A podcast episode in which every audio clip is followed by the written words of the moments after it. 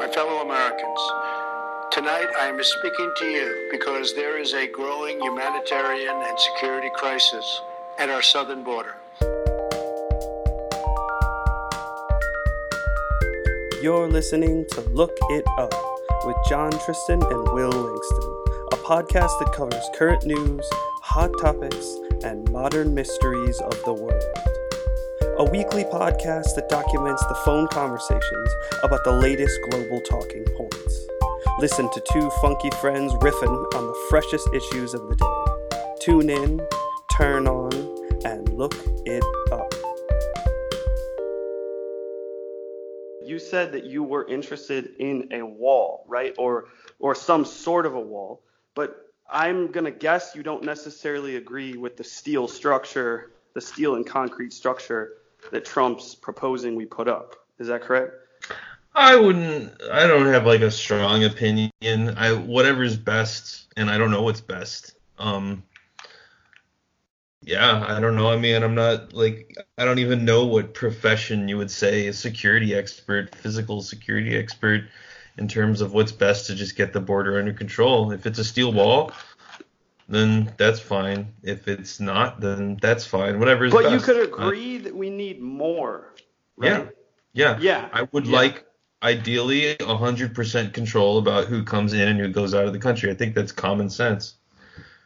Why do people have a problem with that? I don't understand. That's such a basic statement you just made.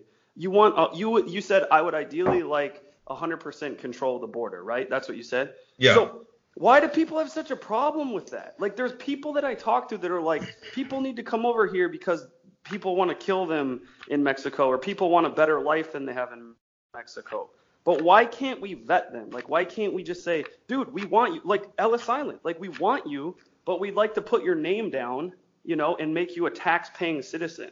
Like, why is that a bad idea? That really frustrates me. It seems logical to me that we should know who lives here. Like, if my family, the Langston family, and the Tristan family has been paying taxes for the last 200 years or 100 years or whatever, why is it that someone else can just come over here and just not collect or not pay taxes but collect an income under the table, and we should just be like, oh, their country, they don't have as much, so let's just do that? That just seems crazy to me, right? Yeah. So there's sorry, I get animated about things that seem logical. That's why I honestly love to have someone else on here that would argue against the wall, just right. So we could. But yeah, that's maybe for another time. Sorry. So I actually, let's see. You looking something up? I got something here. So this is actually from the hold on, just give me, should they open the borders?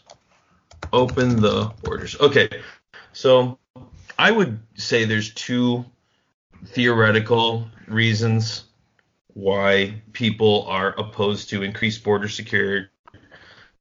One is absolutely true, one is conspiratorial, and you can take it or leave it. The drugs. So, I wasn't even thinking of that one. So yeah, let's say like one is humanitarian, one is very cynical and conspiratorial. So the humanitarian one is, and then I guess you might want to add a third one that's ideological. So humanitarian is this idea that people are fleeing violence, and so there's two things: violence and economic hardship, extreme economic hardship, which is true from Central American countries, not Mexico. Mexico has a relatively good economy. They do have violence, especially I think in the northeast or northwestern region, but it's not like war torn. It's not like Venezuela. And people, even I've talked to people who know people in Venezuela, and they say like, if you're not in like the capital city, you're fine. It's like most of Venezuela is still chill. It's kind of like how if you go to the Middle East, you can be like cool in a lot of places as long as you don't go to Aleppo or something like that. Anyhow, So there's some legitimacy to that, but the rationale is like people are dying. People believe that people are dying, I guess, in Mexico, and they need to get in the United States or they will die. And I honestly feel like a lot of those people just don't think it through, because you could stay in Mexico and be safe. We could work out, and Trump has worked out a lot of deals with saying, like, all right, you get to wait in Mexico. And I think, John, just quickly, I think that that statement also undermines the progress that Mexico has made. It's like saying, oh, everyone just dies in Mexico. Like, if I was like a Mexican, I'd be like, dude, it's not like that. Like, why would you say that about my country? Like, that just, like, I've been to Mexico. I don't know about you. I've been in Mexico. I stayed in Mexico City. I was there on an art trip. I went to draw some people. Whatever. It was a high school experience. It was great, and I had a great time. Now, there were these people standing on corners called turista policia, which were tourist police with machine guns standing at a lot of the corners. So I did feel like that was a little crazy. That was a little excessive.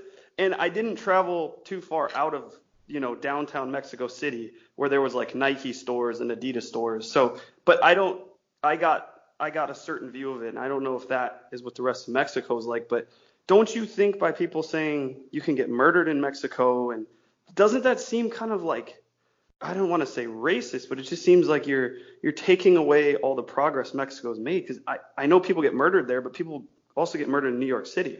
Yeah. Yeah, it's just narrow-minded. It's just myopic. Yeah, so – but anyway, I kind of want to try and give these people as strong a case as I can. I kind of have the most sympathy for the people who are like, they're just looking for a better life. And I'm like, all right, I guess you really believe that, and you're just really not thinking through. But anyway, so a lot of people say people just want a better life. Let's just let them in, and we can take it. We can deal with whatever problems come with it. So that's one motivation for people saying no more border security. We can deal with it. It's better to err on the side of being humanitarian than on the side of being paranoid. So that's one thing. The conspiratorial side, and I think there's a good amount of legitimacy to this, is that people who come across the border, especially if they're looking for social welfare programs, what party are they going to vote for? They're going to vote for Democrats, like 100% of the time. Yep. And there's an eye-opening statistic that, let's look for it. I don't want to take the time. I can try and find it later, exactly who it is from. I want to say it was on wherever it was. I think it was on Real Clear Politics, posted that 9 out of 10 non-white ethnic minorities or racial minorities vote for Democrats. 9 out of 10 in the United States. Yeah. So, and that is a very powerful statistic. Definitely. Yeah. And again, so if they're coming from Central America and South America, and they're going to be looking for social programs, they're going to vote for Democrats 10 out of 10 times, So the conspiracy is that the Democrats they're fighting border control because they want these people in and they want them to vote. And if you look in California, they're trying to get them to vote. Like, they're starting with like school councils, school boards. And actually, I think according to a Pew Research poll, a majority of Democrats polled want, and it's a slight majority, it's like 54%, but they want illegal immigrants to have the right to vote. And it's for a sympathetic thing, as far as like, they're in our country, they're guests here, we want them, they should be allowed to have some say in how they're governed. And so that's props up the conspiracy theory that the Democrats want them in so that they can have more voters.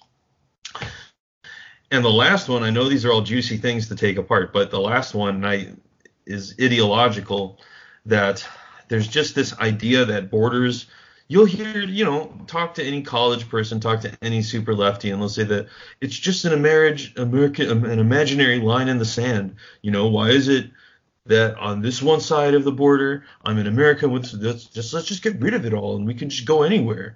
So, okay. Yeah. Well, hold on to that really quick. I just want to say you and I have a mutual friend who adamantly believes that, Matthew, and he thinks that. And this isn't calling him out. This is just his idea. I just don't agree with it. But he thinks that we should become, I don't know the term for it. I think globalism. One world order. Yeah. He thinks that countries are an idea and they're not, they're not like a thing that we should honor. And he thinks that ultimately the idea is that we should all erase all states, all provinces, all countries, and just become one thing. And he said it would just make our cultures blend completely. But I just wanted to put this out there that I actually do, and people that actually really believe this. This isn't like fake news. Like, people do think that we should just eliminate all borders. Yeah, for sure. People do. I've met personally many people who believe this, and it's not hard to find this online. So I did some research on the caravan, the history of the migrant caravans, and they were actually organized. These are not grassroots movements of people just sort of spontaneously bonding together. There's actually an organization called Pueblos sin fronteras, which means the city or the village without borders, and they define themselves. So we should explain what caravans are, because in preparation for this, I mentioned to a few people we were going to do a podcast on caravans. And believe it or not, there's some 22, 23-year-old people that have no idea what that is. Yeah, for sure. So in 2017 was the first organized migrant caravan. It was about 200 people, according to the best. This was according to a Mother Jones article. Asylum Seekers Caravan, Mexico American Border. I don't know what the title is. I'll pull it up in a second. Yeah. All right. The title is 200 refugees are crossing Mexico to escape violence and to confront Trump. So anyway, the number was just 200. I'm not sure if that – it's hard to find information on this first caravan because it was kind of so small. And but again, this was the first, I guess, official caravan, or maybe the first big one. Organized by the organization called Pueblos sin Fronteras. The second caravan got a lot more publicity. That was in 2018. And that caravan was approximately 5,000 people. This is according to an AP article titled Migrant Caravan Demands Transport as Second Group Enters Mexico. And this one got a lot more publicity because it came interesting enough. They arrived almost just like a week or two before the 2018 United States Senate midterms, and not Senate, and the House midterms, when all the new House of Representatives officials and Senate officials get voted in. So anyway, 5,000 people just not spontaneously, in an organized effort, arriving at the border, demanding entry. There is now, the 2019 caravan. I actually haven't seen this in the news for a while. There are 10,000 Cuban, Haitian, and African migrants, 10,000 heading towards the border. This is according to the Washington Examiner article entitled Mother of All Caravan Heads north, 10,000 migrants due in Mexico City any day. That was on April 23rd, so I don't know. That was almost a month ago now. I don't know what's happened with that. Pope Francis sent 500,000 to Catholics to provide support for them. That made it in the news as well. Mexico sent police and detained hundreds of them. So Mexico has actually cracked down on these caravans. There's actually really interesting videos of the citizens of Tijuana protesting vehemently the fact that they have thousands of migrants from other Central American countries storming into their town because they wait there while they're trying to get to the United States. And there's interesting videos of them saying, like, Trump was right. We need to shut this down. So that's a really interesting thing to think of. I should say, because you mentioned that right before that election, was it the midterm election this happened, right? One of the bigger ones. And I don't want to get too conspiratorial, but I remember around that time people saying that these people might be paid. So that I remember Trump came out with a speech and said, do you see what's happening at the border with the caravans? You better vote Republican. I think those were his exact words, like you better vote Republican. Now, I don't know what your thoughts are on that, on the conspiracy stuff, but I think it was just the timing of it just happened to coincide myself. But yeah, that's just, it's just, I guess I'll say it's strange. It's a strange coincidence. Yeah, and the person he's referring to, like, kind of not so subtly, is George Soros, if you've ever heard of him. Yeah. I don't really want to get into Soros because, honestly, I don't know enough about him, but allegedly he helps finance these caravans. He definitely, I would say it's almost certain. I don't have anything in front of me, otherwise say 100%, but like 90%. He finances a lot of liberal leftist policies in the United States in general. So anyway, there's like a quote from this organization, Pueblos sin Fronteras, that I really wanted to get to. All that setup was for this quote. It was from a, let's see, this title of this document, Refugee Caravan 2018, Via Crucis Migrantes en la Lucha, press release for immediate release. To the governments of Central America, Mexico, and the United States of America, we are a group of people from different nations, yada, yada, yada. We seek to be one collective, supporting each other shoulder to shoulder, yada, yada, yada. Here's the line that just stood out to me like insane. We demand of Mexico and the United States respect our rights as refugees, that they open their borders to us, that we demand dignity and justice, no more abuses, stuff and things like that. We demand that they open the borders to us because we are as much citizens as the people of the countries where we are and or travel. Again, what? Yeah. Where do they come up with that fact? We are as much citizens as the people of the countries where we are and or travel.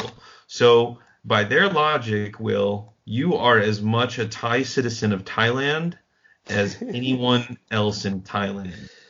And you know, living in Thailand, that is not how you're treated.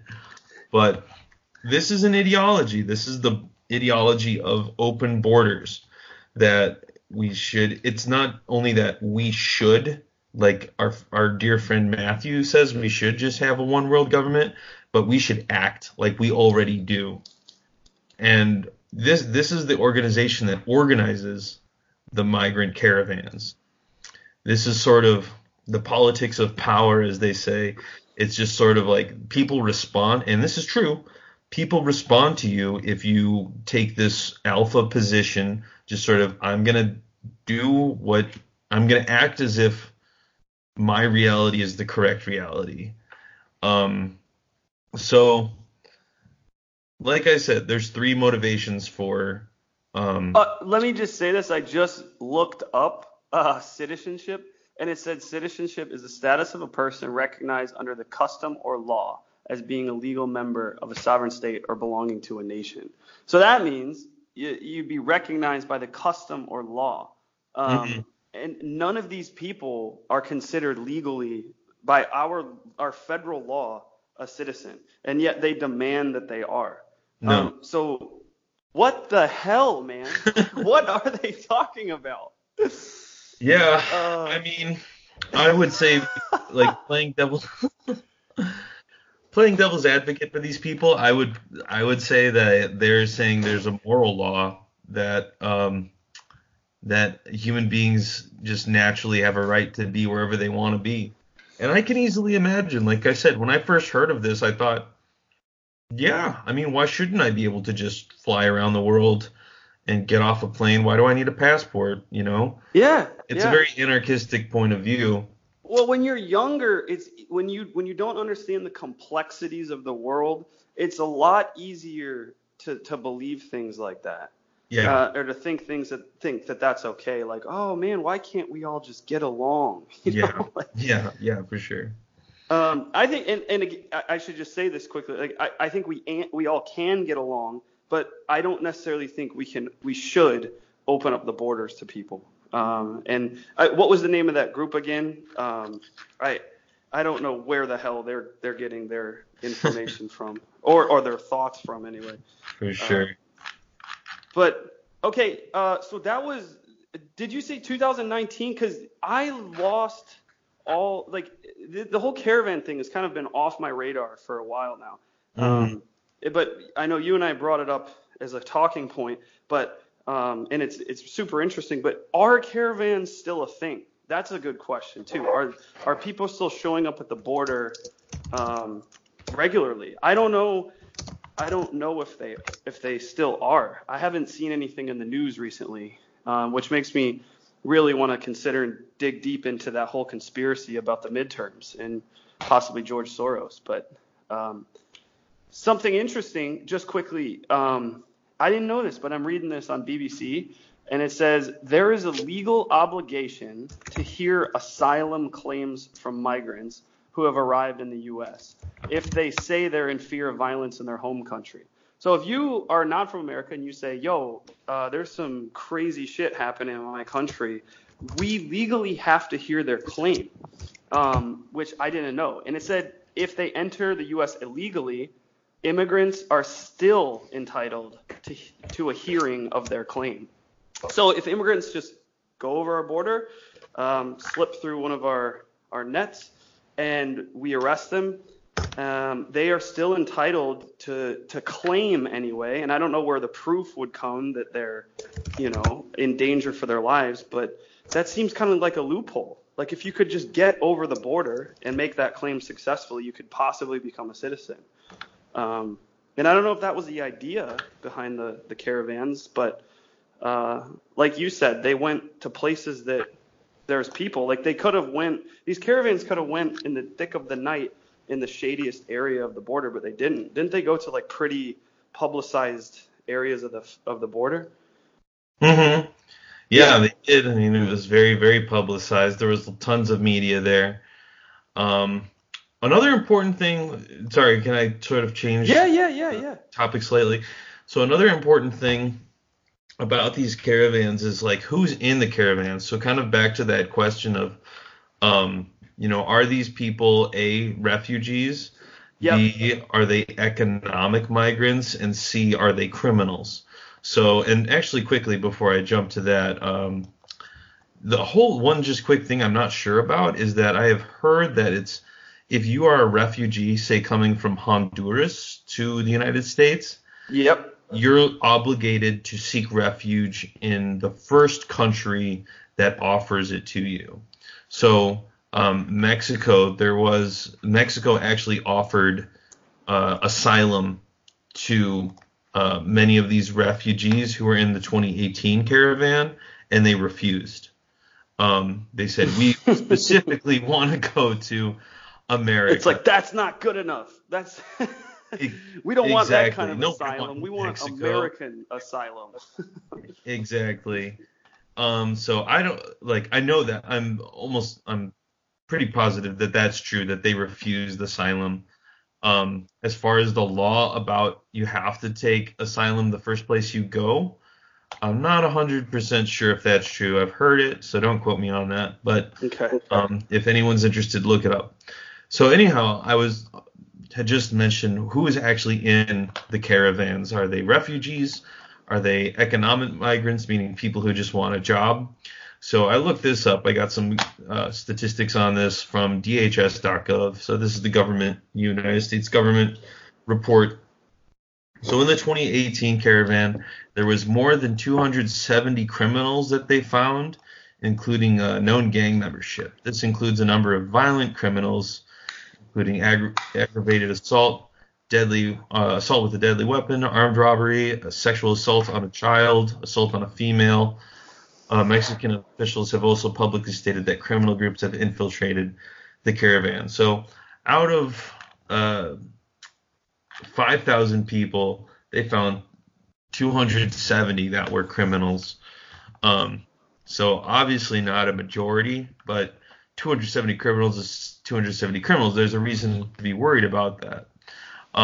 Also interesting to note, not all of them are from Central America or from Southern America. They also found immigrants from Somalia, India, Haiti, Afghanistan, and Bangladesh. Really? I thought it was just Honduras, Guatemala, El Salvador. I did not know that. Yeah, well, think about it. I mean, everyone wants to get into America. I mean, anyone, there's a lot of people. Let's put it that way. And so, if you can't just fly up in a plane and go through customs without a passport, but the southern border is so easy to get into, just get into South America and get into Central America and cross the border. And, but let's not forget, or I don't know how to say it, but there are definitely people that are running for a good cause. I mean, we're talking about the people that, that are possible criminals and people that just want to get all of the advantages that Americans have. But there definitely are people that should be here, or I shouldn't say should. I said that should have the opportunity to hear their case be spoken. And I think that's definitely important. And I think it's okay that people come here if their countries are persecuting them in some way, or they're running from crime, or there's headhunters out for them from a powerful gang or the like. But I think that people should come to America. I'm fine with that. I think our country was built on immigration. I think any history class would tell you that immigration was the backbone of America. You're a history teacher, right? I mean, I think it's pretty safe to say that. But I think that you have to go the right way. And I think going through a channel or a proper I hate to use the word vetting because it seems like there's a negative connotation with it, but some sort of process that gets people legalized. Learn how to speak English. That would be great. Maybe we should. Somebody told me that there's another country, I don't remember the name, but you have to learn how to speak their language within 2 years, or else they won't accept you. Mm-hmm. And I think that's there should be a clear standard for people coming into America, and I don't think. Asking that is too much. These caravans that come, I think a lot of it was political, and I think a lot of it was to get the media's attention and to show that there are problems going on. But people, like you were saying, people from India were in those caravans. That's capitalizing on other people's problems, if you ask me. I don't know. And it hurts, it hurts the people that we would really like to help, if there's people in from India. Let's just say, like, worst case scenario, we have some terrorists from Pakistan trying to sneak in through the southern border. Well, then that's going to be a good reason. Let's say, just hypothetically, a terrorist sneaks in from wherever and they pull off another 9/11. They bomb a building, 2,000 people die. Then you remember what it was like, and this is the whole my 9/11 thing, but it's just real. Mm-hmm. We gave up the Fourth Amendment. We gave up the right to privacy. America changed. It's all corny to say, but it's so real.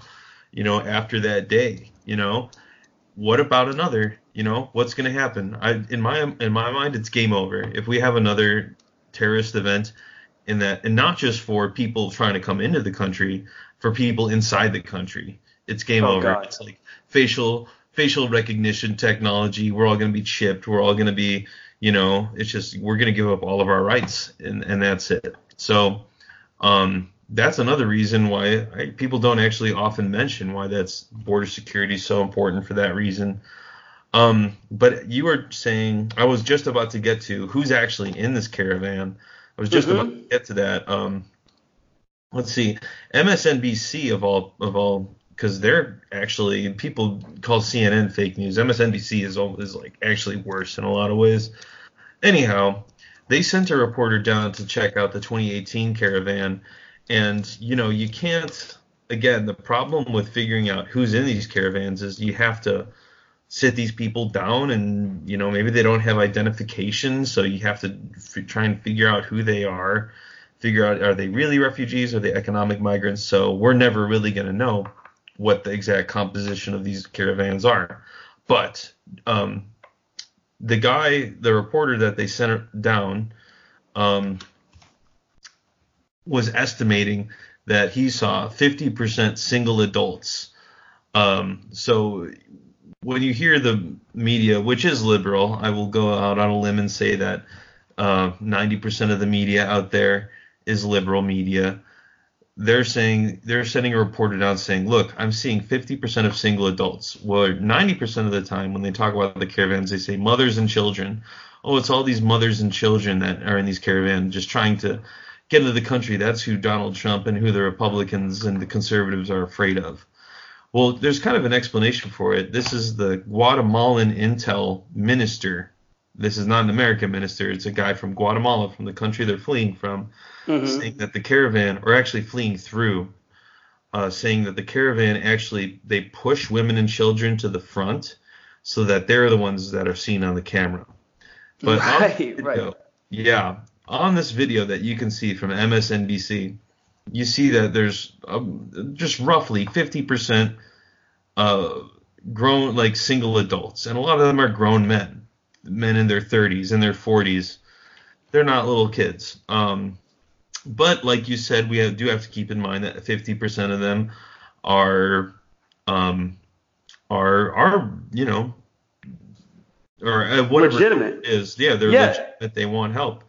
And as a compassionate nation, we should want to try to help them, and we should try to help them. But, you know, it's getting closer and closer. You know, this hasn't been going on for 2 years or 4 years. This has been going on since 1967 or whatever. What is the Immigration Act? Well, I see two sides of that with you talking about pushing females and children to the front.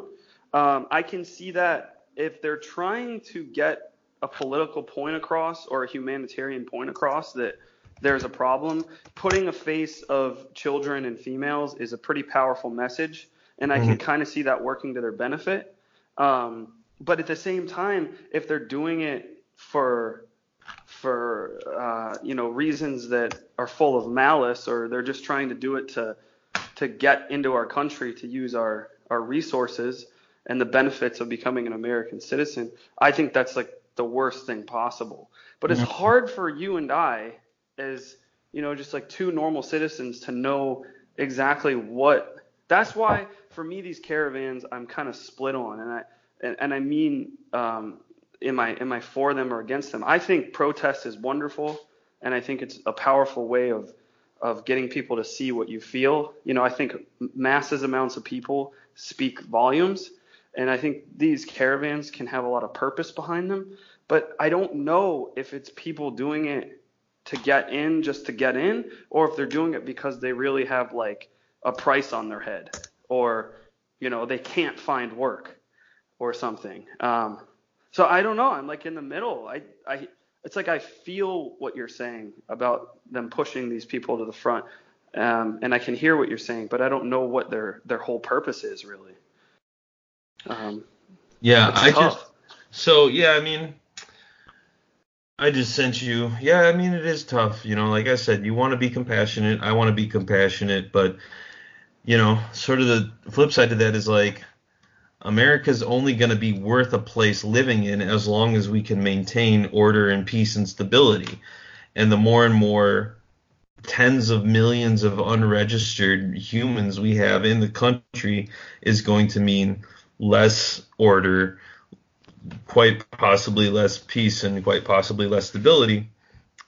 So I just sent you a link I just sent you a picture of number and percent of immigrants in the United States from 1900 to 2014, plus Census Bureau projections to 2060. So it goes up using actual data. From what we actually have in history, and then estimates into the future up to 2060. And I'm still trying. This is my first time looking at this graph. I'm trying to decipher it as I'm looking at it. But I found this graph as I was trying to look up information on something called the Hart-Celler Act. This was an act that was put into law in 1965. You'll hear it a lot when you hear about an Immigration Act. And off of history.com, it says the Immigration and Naturalization Act of 1965 abolished an earlier quota system based on national origin and established a new immigration policy based on reuniting immigrant families and attracting skilled labor to the United States. Mm-hmm. So long story short, I'm not going to go over this whole article right now, but this opened the doors. Anyway, you can see from the bar graph that I sent you, it's obvious that the number of immigrants in the United States starting really in 1980 just skyrocketed. We're seeing 9.6 million, 14.1 in 1980, 19.8. Immigrants in general or from Mexico? This is immigrants in general, I believe. Okay. I almost like want to say so. It says in 2014, 42.4 million. There's 42.4 million. Oh, I understand it now. So in 1970, 5.4% of the United States were immigrants. In 2014, 13.3% of the total population of the United States are immigrants. So in the past 10, 20, 30, 40 years, it's tripled. It's more than tripled the number of immigrants in the United States, the percentage of total people. In 2060, it'll be almost 20%. One in every 5 people will be an immigrant in the United States. So I know I'm sounding like a right-wing conspiracy nut, and I'm sounding kind of like a racist now. But the point is, this, first of all, this act, the Hart-Celler Act of 1965, made it way easier for immigrants to enter the United States and become citizens.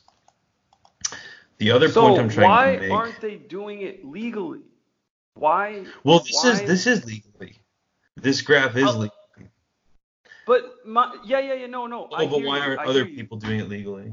Yeah, like why are we having so many illegal immigration problems if this act that you're talking about made it easier for people to come over?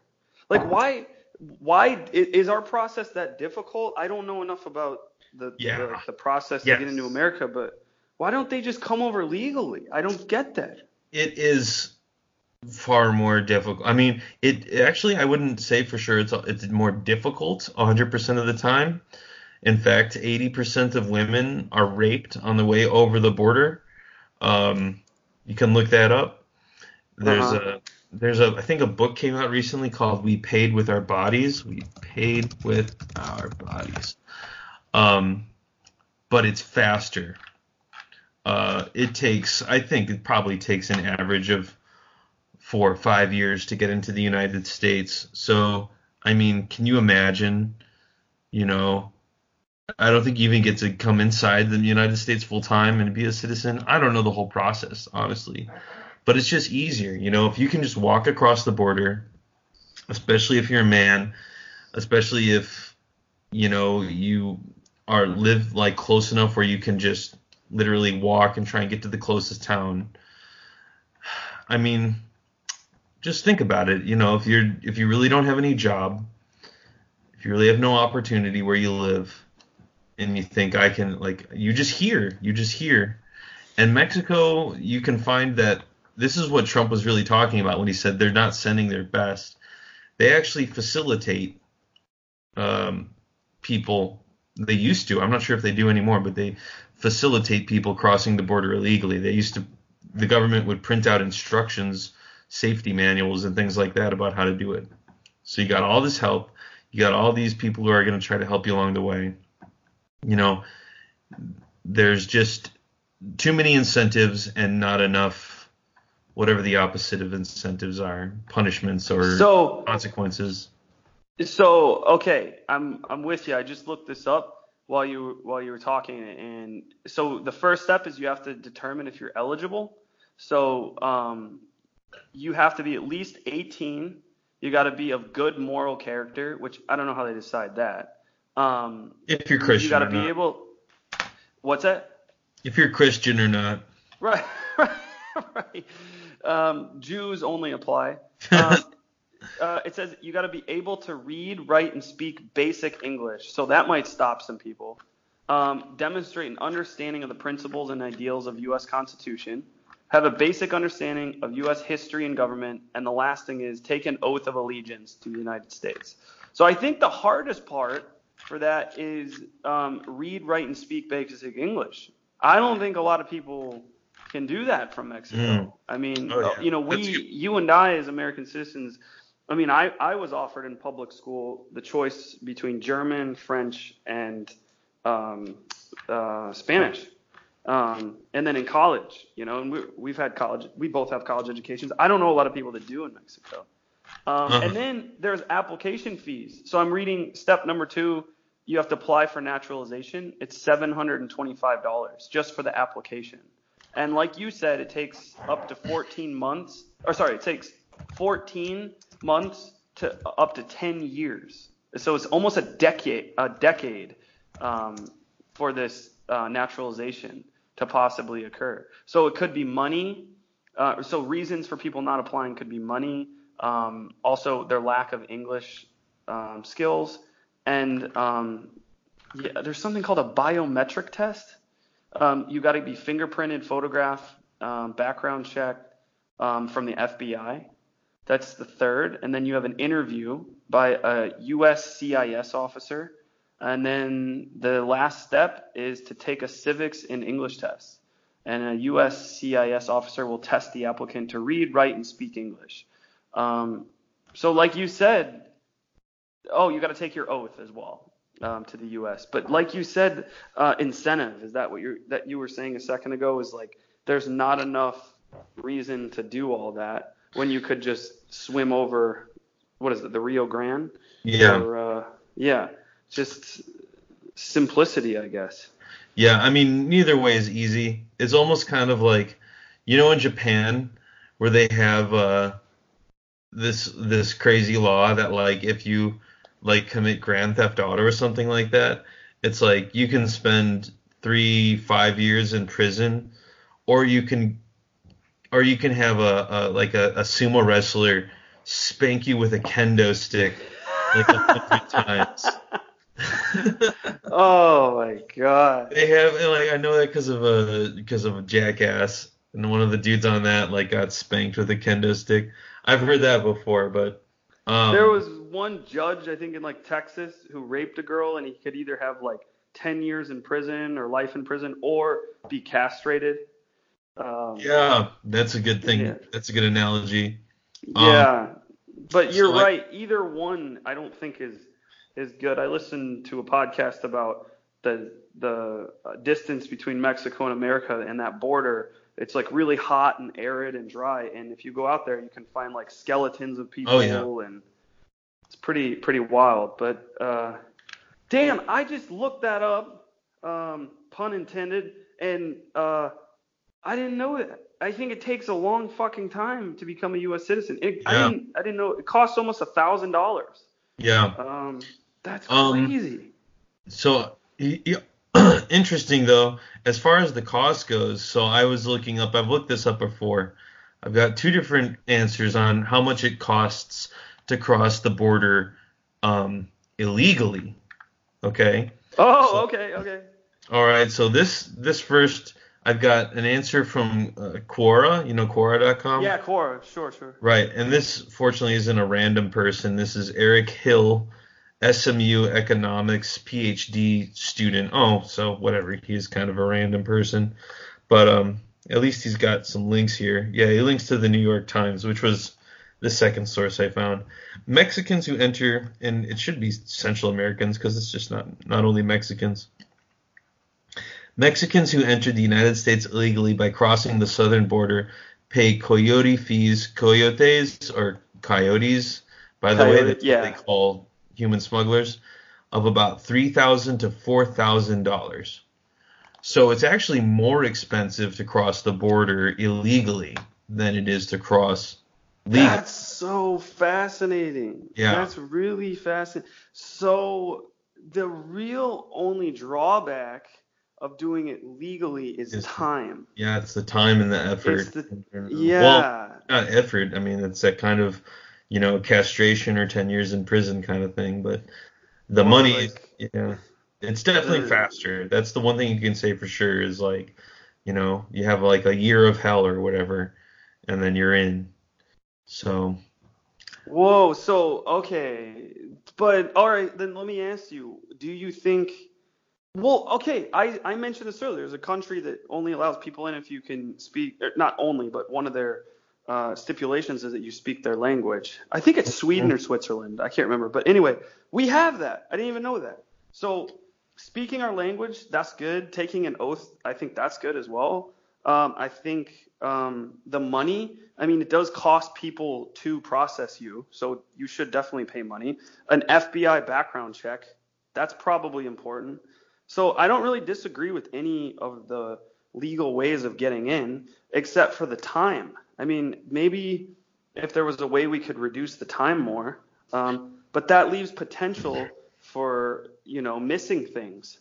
You know, if we're trying to speed people through this border, like Disney World, you know, you might not notice that there's like a terrorist within them. Yeah. And let me jump in real quick because there's some things I want to note before we get, like, we've already gotten far away from them. But, so yeah, I don't know why the time takes so long. I think, you know, every politician talks about immigration reform, as in just very generally, our immigration system is messed up and needs to be fixed. And probably a large part of that is the time. Like, it shouldn't take people 10 years to get fully processed. I'm almost positive, without knowing anything, but we should be able to do a better job of that. And let's just say, you know, if anything, more employees. We need more employees just working to speed this thing up. And probably we need to streamline the bureaucratic process, which probably means making it smaller. But anyhow, I wanted to go back real quick and talk about just mention that when I was saying – so you were, what was, all right, so whatever, this is kind of a non sequitur, but I was saying that, you know, we're projected right now 13 out of 100 Americans is an immigrant. In the future, projected, and by 2060, 19 out of 100 Americans will be an immigrant. So is it racist to say that's concerning? I wouldn't say it's racist.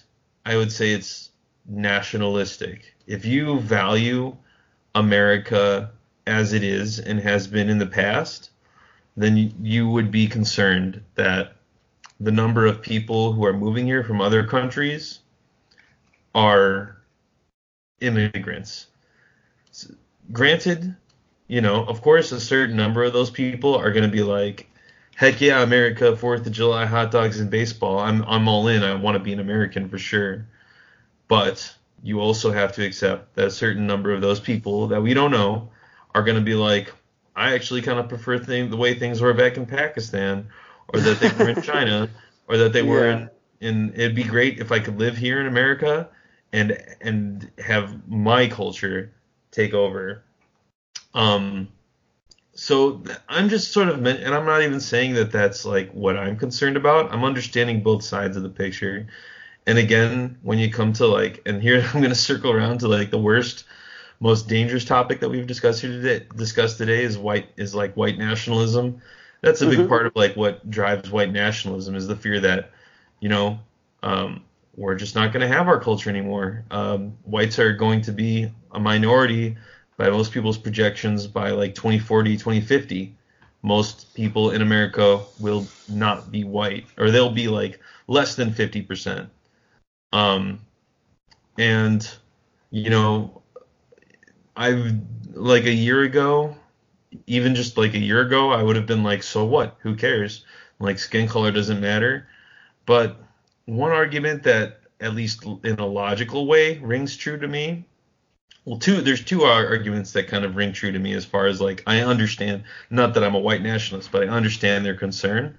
It's like, first of all, as a history teacher, having gone through higher education history courses, it's all about how evil white people are now. It's like white people killed the Native Americans, and then white people had all these slaves, and then white people were Nazis, and then white people had Jim Crow, and now white people have Donald Trump.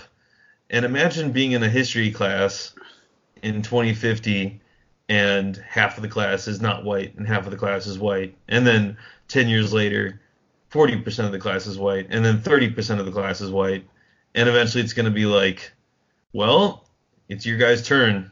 It's your turn. You know, our history teachers are telling us you've been the worst race for a long time now, and we're finally outnumbering you. That, I got to keep saying, this isn't what I believe. This is what white nationalists believe, and I'm just saying I understand where they're coming from. And I also, this is even more compelling to me, is like, think about Thailand or think about China. What if all of a sudden enough white people immigrated to Thailand that 10, 20, 30% of Thailand was white and started changing? They weren't adapting to Thai culture. They were like, we're not Buddhists, we're secularists. I mean, you see it in Chiang Mai. You see the like white couples who come up to Chiang Mai from the south, and they're wearing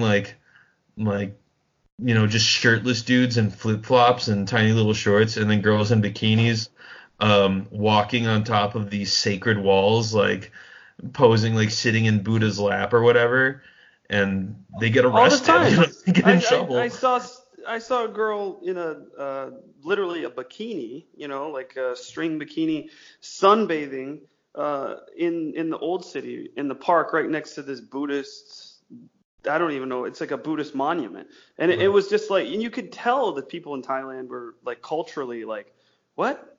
Yeah.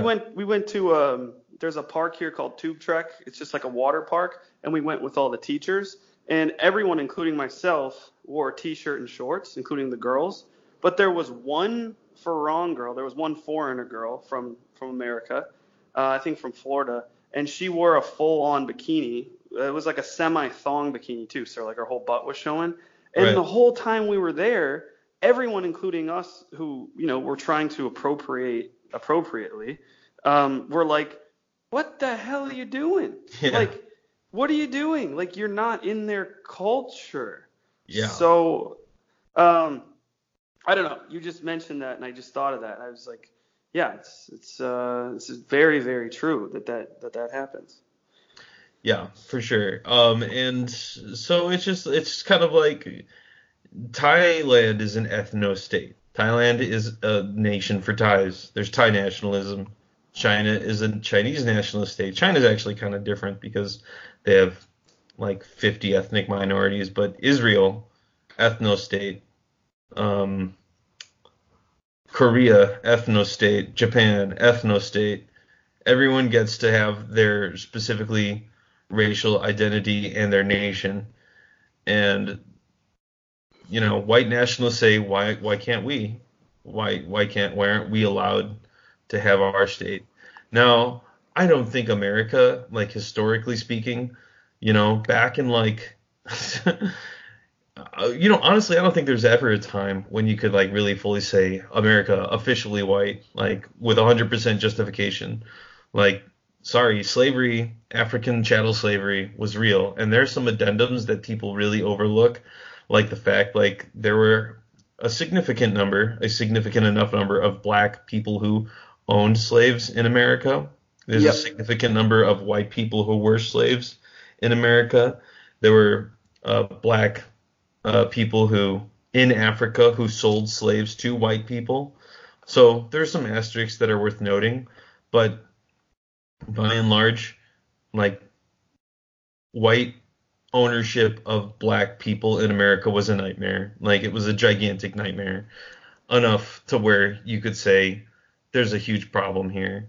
And, you know, and then there was the Civil War, and that I think people are too quickly to brush over the fact that white people ended black slavery in America.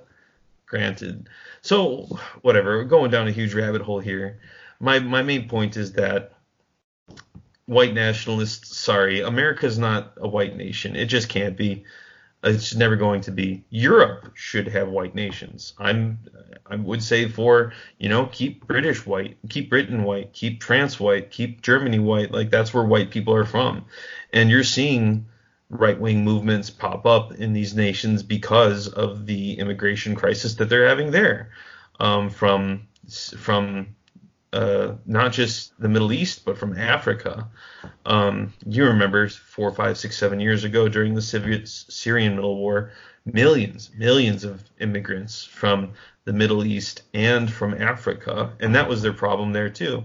Sort of like how we have Central American caravans coming up to America through Mexico. You know, they would say, oh, Syria is having a civil war right now. We need to open our arms. Hold on a second. It seems like 10, 20, 30% of these people are pretty obviously black. Where are these African immigrants coming from? I thought we were helping out Syrians.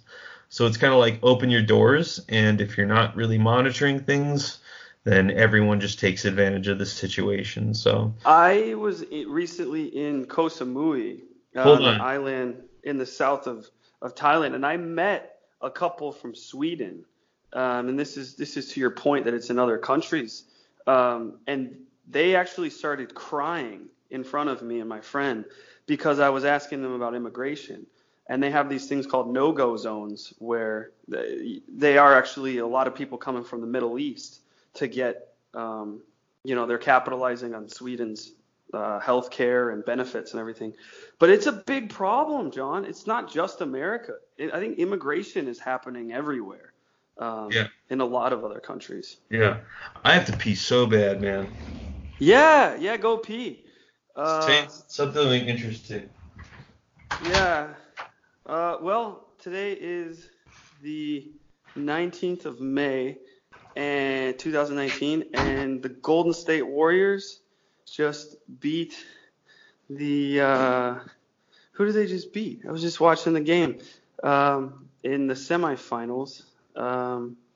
They just beat I think it's Portland. Yeah, Portland Trailblazers, 110-99. So they're 3-0 in the series, and they're going all the way, baby. I wasn't initially a Golden State fan, I got to be honest, kind of a bandwagon fan, kind of like the 90s Bulls, but they're just such a fun team to watch. So yeah, this is sort of a segue from immigration and all that stuff, but sometimes it's good to get your mind off of that for a second, especially while John's peeing. So yeah, Golden State Warriors. It looks like Steph Curry had a good game. Kevin Durant's been out for, I think, this whole series. Let's see if he can get back in for the finals. Okay, so that is a sidebar. So back to immigration and the wall. So here's a great question. How much is the wall going to cost? So from the information that I've pulled up, it says that it's going to cost approximately between $7 billion and $80 billion. So there's actually separate statistics that I've seen showing where they're getting their data from. But the average, they're saying, is probably going to be around $50 billion. So that's quite a bit of money. And I don't know exactly where they're hoping to get that money from. One of the big questions that I have is Trump always says, Mexico's going to pay for the wall, right? Well, I would love to know how Mexico is going to pay for the wall. I've heard through a few other sources that Mexico is going to pay through the wall through a series in a few reforms through tariffs, taxing Mexico to possibly pay for the wall is possibly part of the plan. But I just don't see how they're going to flat outright pay for the wall. I just don't see that happening. I think, anywhere between $7 and $80 billion for this wall to be built is a ton of money. And I don't think the American public is really prepared to pay for that right now. And I don't think Mexico is going to pay for it. I just don't see that happening. I think that's, that might've been something Trump said actually to get elected, is like, Mexico is going to pay for this wall. And everyone's like, yeah, that's right. It's like Mexico's problem, so they're going to pay for it. But now that we're here in 2019, coming up on an election year, I don't know if I see it happening. I haven't seen anything confirmed that Mexico is going to pay for this super expensive wall. I'm back. Yo, John. Yeah, I was just talking about the wall. Actually, I started talking about Golden State Warriors for a minute, but segue to the cost of the wall. One of the talking points that I had on here was how much it's going to cost the American people. And I say American people because Trump says Mexico is going to pay for it, but that seems impossible. That seems like a joke to me. I think he said that to try to get people excited about building the wall. I heard part of what you were saying about that. And then also, yeah. I'm finding conflicting numbers. Like I've seen numbers to build the wall as low as $5 billion, and Trump's talked about taxing Mexico for that, like punishing them through tariffs and trade embargoes and all this. But then the other thing is, I've seen numbers as high as $80 billion. So I don't know what the I don't know how much exactly the wall is going to cost. I haven't seen like an exact number for that, which I think the American people should know. I think if you're going to make something, like if you're going to build a house with your wife, you should know how much the damn thing's going to cost. I think you're right in terms of just talking about like the things that Trump says and their relation to truth could be a whole other 3-hour podcast, but sure. Yeah, saying that Mexico is going to pay for the wall, that was definitely like that was like an overpromise thing. That was to like get people hyped up and on his side. But I think there's definitely some truth to the idea that you could they were going to take money from visas that Mexicans would pay. It wouldn't just be like, yo, Mexico, hand over the money. It would be like, all right, every time a Mexican gets a visa to the United States, a portion of that's going to go to pay for our wall. And then like over the next 20, 30 years or something like that, then it would get paid for. Plus tariffs, plus all these other things. So that's the idea. As far as the actual cost of the wall, so like you said, something like $5 billion. That was like for a portion. Truly, I'm kind of looking things up as we talk right now. But really, to build a wall that would really not cover the entire border, but really do the job that sort of when you imagine what it would look like, $25 billion. It would be $25 billion. Yeah, I see realistic estimates between 25 and 50 billion. That's what I was reading. I mean, I've read multiple sources. It's all estimations. I mean, I'm sure people have their own way of estimating this, but yeah, between 25 and 50 billion. So that's an assload of money. I was just about to say. That sounds like a lot of money to you, right? But however, did you know that in 2016, the United States sent $38 billion in military aid to Israel? Did you know that? I did not know that. So you didn't know that that money is yours and it's gone already. So that's more that's more than the low ball. That's kind of the average, right, between 25 and 50. Well, Jeff Bezos is worth like $150 billion. He could just pay for it himself. Yeah, just drop it down, Jeff. Yeah. We'll make it back in like a couple of years. I think his wife's getting half his money, by the way. I think that's really funny. So, yeah, isn't that funny that the richest woman in the world will become rich just by divorcing her rich husband? It's kind of I don't know. It's interesting to me. Oh, that's another topic. Anyway, like $38 billion is a lot of money, but in government money, in terms of a government that spends $1 trillion a year, it's actually not really that much money. I didn't think about that. I know we spend a fuck ton on our military. If we just made like slight cutbacks for like a year or two, this wasn't even for our military. This was for Israel's military. Right. No, I'm with you, but I was just thinking about how much we spend on our own military. Like if we just, if we just thought about that as well.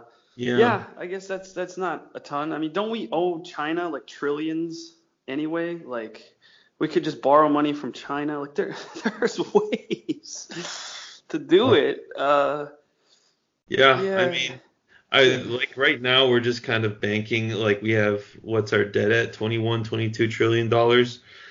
I mean, we're just banking on the fact that we are like such an enormous part of the world's economy that if we go down, everyone goes down, and that's really true. And the thing is, if we go down also, then China takes control. They're definitely number two. Russia's number three by a distant mileage. Like Russia's economy, people think Russia's like a huge player. And in some sense they are, but their economy-wise, they have the economy of Texas. Texas has the same GDP as Russia. Yeah. Like, let's see, world GDP pie chart. So yeah, the United States GDP, gross domestic product, is 24.3% of what the world produces. We produce 24.3 of everything in the world. China, 14.8, 14.9. So they're 10 percentage points behind us.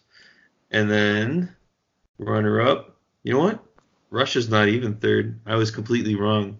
Japan, 5.9. Germany, 4.5. Russia's 1.8. of the world's GDP. Oh my God. So they're behind India, they're behind South Korea. Indonesia is not far behind them. So, but anyway, 25%, just think 1/4 of everything, of all the wealth generated in the world every year comes from the United States of America. So if you just took that out of the equation,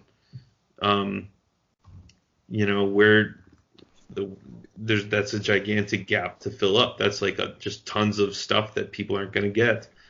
Think about it in terms of 25% of everything in the store is just gone. And then China's going to fill in that gap. And just read news out of China. Read about their social system. They have Muslim concentration camps now. They experiment. They have human-pig hybrids. Did you see that Alex Jones clip? Oh, my God. Alex Jones. Here we go, dude. This is true, though. This is great. Oh, it's true. China. Anything true about Alex Jones needs to be highly researched. I should say this, too. It's slightly off topic, but you bring up Alex Jones. I can't not say this. But I was listening to this there's this great podcast called Psychology in Seattle, and it's these two psychologists, at least one of them is a psychologist, and they just talk about different things in the world. And they were talking about conspiracy theories, and they were saying one of the attractions to conspiracy theories, like people like Alex Jones, is that there's a certain amount of ego involved. And the idea is that they say, okay, if I believe this, like flat earth, for example, if I believe flat earth and the majority of people don't, it means I have more knowledge about this than they do. So I must be right and they must be wrong. And I started applying that to Alex Jones, and it's like Alex Jones, he just thinks he knows everything about everything. And he doesn't leave a lot of room. Have you ever seen Alex Jones be challenged on something and consider another way of thinking? The problem with Alex Jones is that he always thinks he's right about everything in every avenue. He's not flexible. And that's what makes me, when you bring up Alex Jones, I'm like, I don't know. Anybody that thinks they're right about everything all the time makes me want to question them. I wouldn't consider Alex Jones enlightened by any stretch of the imagination. Yeah, fair enough. Alex Jones, I'm really not into him. I like watching like clips of him because he's just so entertaining. He's right. Just a lunatic. But the crazy thing is that like actually I would say I've never seen anything that he says that doesn't have like a shred of truth to it. So here's a good example. I just sent you a link from express.co.uk, which is a British newspaper. And there's also, this doesn't involve China in it, but here's a link from National Geographic about the experimentation scientists are doing with human-pig hybrids. So Alex Jones just goes off on a rant like, they're making human-pig hybrids in China. And there's a note of truth to it. They are. This is National Geographic. This is not a conspiracy site.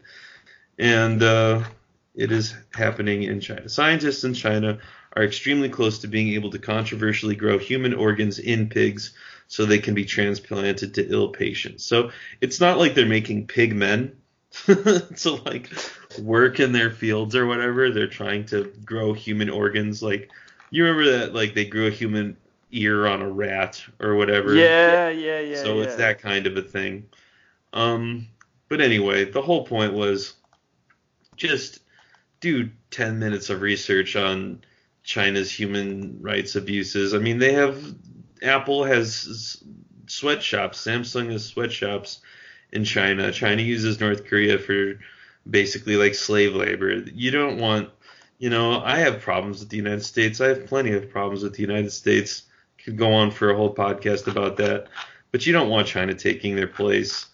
I'm sorry. I love Chinese people. I love my Chinese students. They have a special place in my heart. Nothing about them at all. But the government, the Chinese Communist Party, they're crazy. And yeah, I'm sure there's shreds of evidence for this stuff, but I don't know. Alex Jones selling male vitality formula. I'm sorry, it brought up is insane. And the Sandy Hook shooting was staged. Like it wasn't. It's interesting to think about, but it definitely. He apologized. Yeah. No, I know. I think he apologized for that one thing, but that's because I think he got banned from YouTube. He just wants to be back on YouTube. And then he talks about Bill Gates, like all of his work in philanthropy is part of like a mass eugenics effort.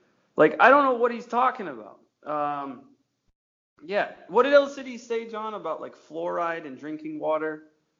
It's like making people stupid. And the thing about I know too much about Alex Jones. Turning frogs gay, or the government's turning people and frogs gay or something. Like, what the fuck are you talking about? Like, gays. That's the thing, is that there's like a shred of truth. So I mean, okay. Oh God. Let's see, ScienceDaily.com. I mean, here we're really like now. Here we are. Yeah. Berkeley. Okay, here, this is from berkeley.edu. Pesticide atrazine can turn male frogs into females. I'm not going to read. I just read the first sentence. Atrazine, one of the world's most widely used pesticides, wreaks havoc on the sex lives of adult male frogs, emasculating 3/4 of them and turning 1 in 10 into females, according to a new study by the University of California, Berkeley biologists. So when that goes through the filter of Alex Jones, it turns into, they're turning the freaking frogs gay. Right. That's just how it turns out, man. That's what I mean, is like, okay, I'll go with you. In some instances, there are shreds of, but what you said is key, shreds. He blows it up, and he wants to be right about everything. And I think a lot of it is it's staged. It's like he's like a performer. But, like the government has, what is it, weapons, weather weapons or whatever. Hard. Oh, God. I don't know. I researched the fuck out of Alex Jones. Like, I had watched him loosely just because I've seen him on some different media formats. But when he got kicked off YouTube, I was like, let me look into this stuff. And I don't think they should have censored him, by the way.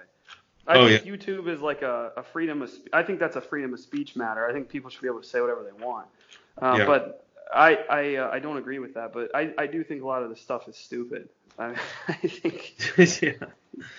No, like I said, like I used to watch like his full shows every now and then, and it's not a good place to get your news. I mean, like it's really like him freeform going for 3 hours, and then he ties one thing into another. But it's just entertaining. That's what I'm saying. Yeah, he's crazy. All right, so we can agree Alex Jones is crazy. All right, so I've just got one more thing I think we should talk about. I got to run. I have a barbecue I got to get to, actually. Well, it's definitely like time to wrap this up. Yeah, definitely. But, okay, so quickly, we went over, like, caravans. We've talked about immigration. We've talked about legalization of immigrants, everything. How about pros and cons of the wall? Like, for example, some pros for me is like stopping drugs, possible terrorism, also money for Americans. You know, people coming over here taking Americans' jobs, I think is really not good. American lives, you know, murder and rape and all of that is definitely bad. But what about like cons? We haven't talked about the other side of the coin. What are some reasons not to have a wall, or at least partially? Do you think there are any cons to it? Well, I'm just going to go off the top of my head real quick. I mean, the cost, I guess, is significant. But, again, it's really, like, not that much in terms of government money.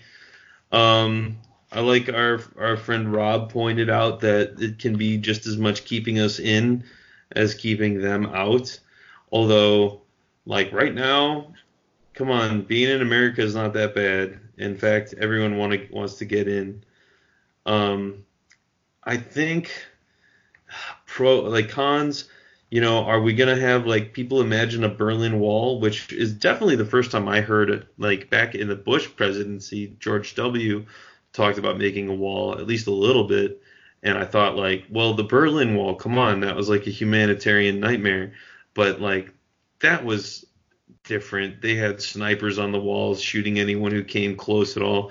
It's not going to be like that. The whole point of the wall is like you just don't bother. Like you can't climb over it. It's too tall. Cons, honestly, to be 100% honest, I don't think there's tons of cons to the wall. I think people talk about it. They talk about those three things: the cost, the just sort of the psychological terror of having like a unwelcoming border, and also they say like this is the worst argument. So, you know, I'm giving you a bad answer to your question here because I can't think of really truly bad cons. But, you know, people say that we need immigrants in this country, especially illegal immigrants, to do the jobs that Americans won't do. That's the most elitist and racist, as a matter of fact, reason, because those people, illegal immigrants, they don't get workplace protection. They don't get a minimum wage, you know, necessarily. They get no legal protections. They're not quite slaves, but they're, you know, below what workers in America are supposed to be. I heard someone on the other day, I don't know who it was, some elitist on CNN, I think, saying, you know, this actually is good. You know, they'll do all the menial tasks, the root physical labor, and that means we can all choose, you know, to do our own specialized activities. We can be artists, and we can be architects, and we can be musicians. And it's like, so you're describing serfdom, basically. You're describing like a middle-aged version of the brown people work in the fields while the white people get to read books. And like, this is actually the most racist argument that you could possibly make. So, I mean, it's a good question. And like, it would be cool to have someone on here who is anti-wall and has some good reasons for being so. But I from what I hear, and you know, I think if you do your research, you'll find the three most common reasons are sort of it's psychologically unethical, it's uninviting is what I mean. It's based off of hate. It's a hateful thing. It's a xenophobic thing. and it's expensive, and it also won't work. That's probably actually the biggest con, is that there are, I think it's like 46% of illegal immigrants who come into the United States overstay their visa. So they do come in legally. They just wait till the visa expires, and then they don't bother to renew it. So that's not – people sometimes say that a majority of illegal immigrants get in here legally. That's not true, but it is a significant number. It's like around 46%. So that's probably the biggest con of the wall, is that we actually need to address another huge issue, which is making sure people obey our visa laws. Yeah, those are huge. I'm with you. Actually, I was just researching cons as well, because I can't really think of any. I guess I didn't really say my view on the wall either. Is I don't necessarily think Trump's plan is the right one. I think we're in 2019 right now, and I think a form of a wall would be cool. Like I was telling Maddie, my girlfriend, about this.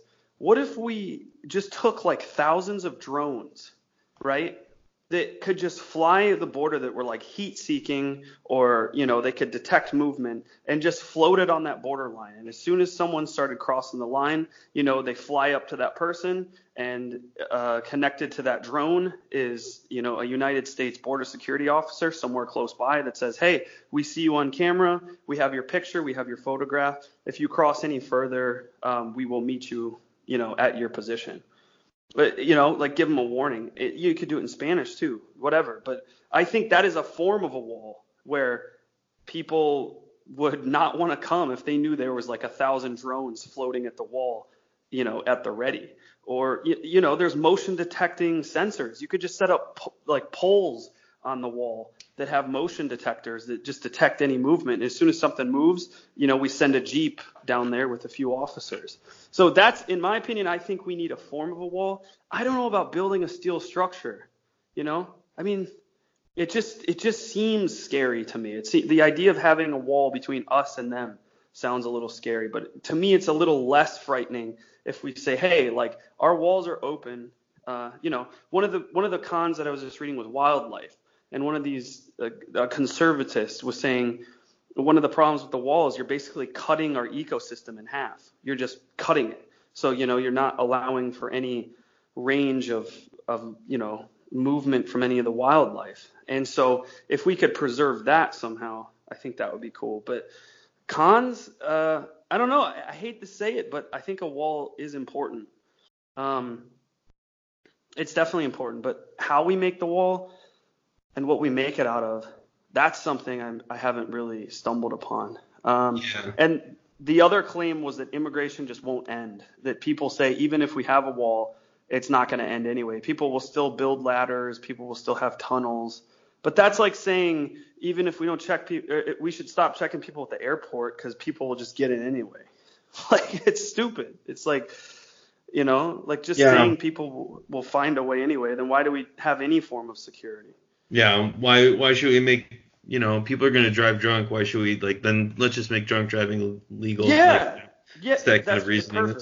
It's really lazy reasoning. I mean, you know, I don't think these people are experts on building barriers. You know, you can, I've seen pictures of models of the walls where they have segments of the wall going deep underground, you know, maybe not a mile, but 30, 40 feet underground, so that, you know, it's not just an above ground wall, but it's a below ground wall essentially too. Uh-huh. As far as the drone thing, like I said, I'm not an expert, and whatever would be most effective is I'm down with.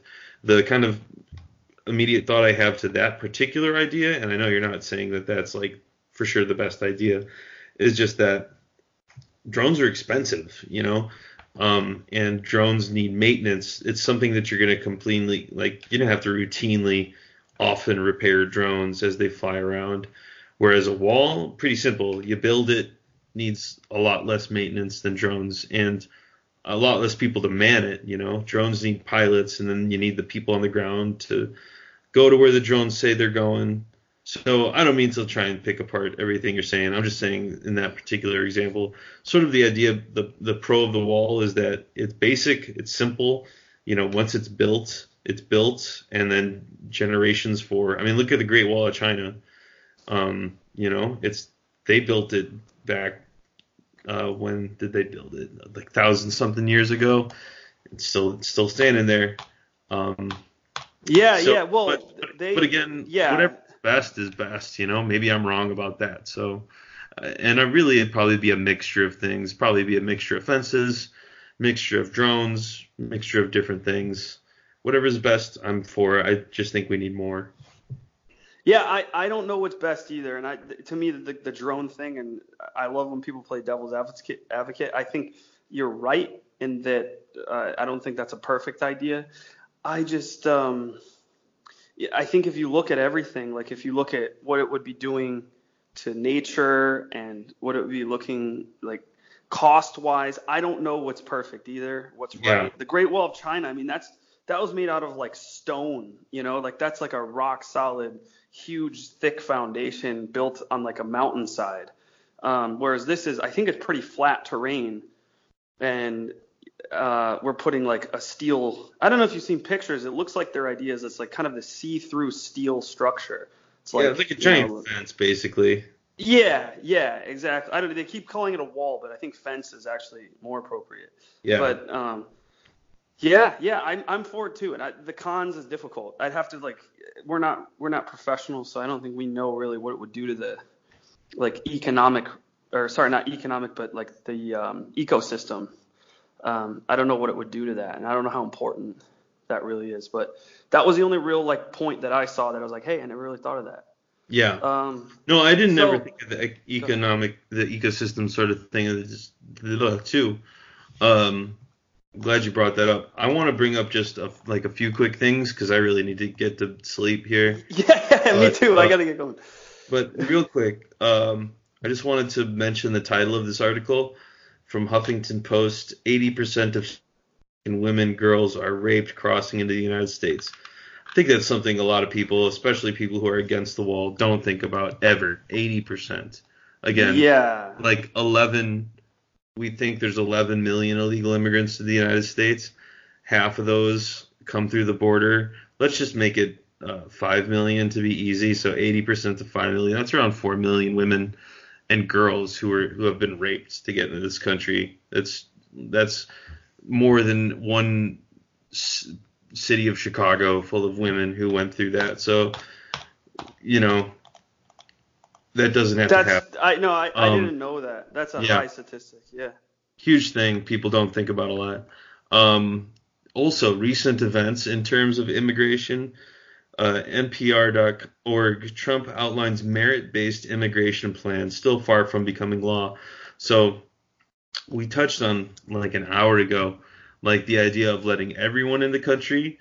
This is the idea of, you know, vetting people, as you said before. You don't like that word, but sort of saying, you know, if we're going to have immigration, let's let in the best people that we possibly can.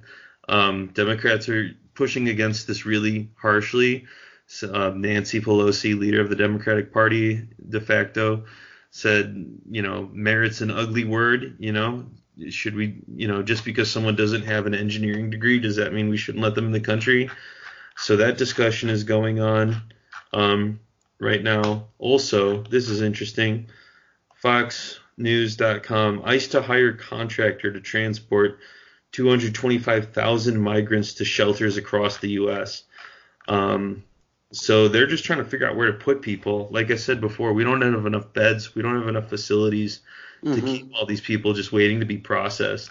So they're working on ways to just figure out places to put these people right now. So, yep, those are just kind of the latest developments going on with this topic. Wanted to mention that is, yeah, the rape statistic really for me is pretty hard to hear. I didn't know that. Okay, John, quick, because I'm gonna run. I'm gonna go to a barbecue, and you're gonna catch some Z's. You had a hard day with the BJJ. Yep. But let's play this really quick. So let's pretend you're a Mexican and you want to get into America, okay? And I'm going to give you a sample civics practice test, okay? This is from the USCIS.gov website. Okay, you ready? I'm going to ask you a question. Ready? All right, so let's do it. So we elect a U.S. representative for how many years? A, 2, B, 6, C, 8, or D, 4 years? I think it's 2. I mean, representative could technically be a president, but when you say representative, they're probably talking about the House of Representatives, which is 2 years. You are correct. You got it. It says we elect a U.S. representative for 2 years. Representatives can run for office as many times as they want. Their job is to represent the people who live in their district and House of Representatives. I'm going to ask you one more. This will be it, okay? Okay. Ask me a lot if you want, but if you got to go, it's cool. I do. This will be the last one. If you get this one right, then I won't chew ice on the next podcast, okay? Okay. Question number 2 on the civics. There's 20, by the way. You can go on, for anyone else listening, if you want to take one of these practice tests, you can go on my.uscis.gov and you can take this practice test. Number 2, this is for John. What is the name of the Speaker of the House of Representatives now? Is it A, Donald Trump, B, Mike Pence, C, Chuck Schumer, or D, Nancy Pelosi? Nancy Pelosi. You are correct. The Speaker of the House of Representatives is the leader of the House of Representatives. He or she speaks from the majority of the party, and it gives you a whole lot more information on there. So That is amazing. John, I'm going to say you can be a naturalized citizen of the United States. How do you feel? I want to take the whole test next time. Next time, let's make me do the whole thing. Yeah, let's do that. Maybe when it gets closer to the election, we can both take it and see how we do. See if we can. And we're not allowed to vote if we don't pass. How's that? Dude, yes. I don't know if I'd pass. Actually, while we were talking, I got 2 of the questions wrong, and I stopped doing it. So anyway, John, I love you as always. Keep looking things up, and I'll do the same thing. Look it up, bro. Yeah. All right. Good job on your jiu-jitsu. And, screw the KKK. Screw them, They suck. Into the wall. All right, bro. All right, John. I'll talk to you next time. Love you, man. Take it easy. All right. Love you, too. Later, bro. Peace. You have just been listening to Look It Up with John Tristan and Will Langston, a weekly podcast written and produced by John Tristan and Will Langston, in association with the Nimble Navigator. You can like, subscribe, and rate Look It Up on iTunes or SoundCloud. And remember, if you want to know the secrets of the world, look it up.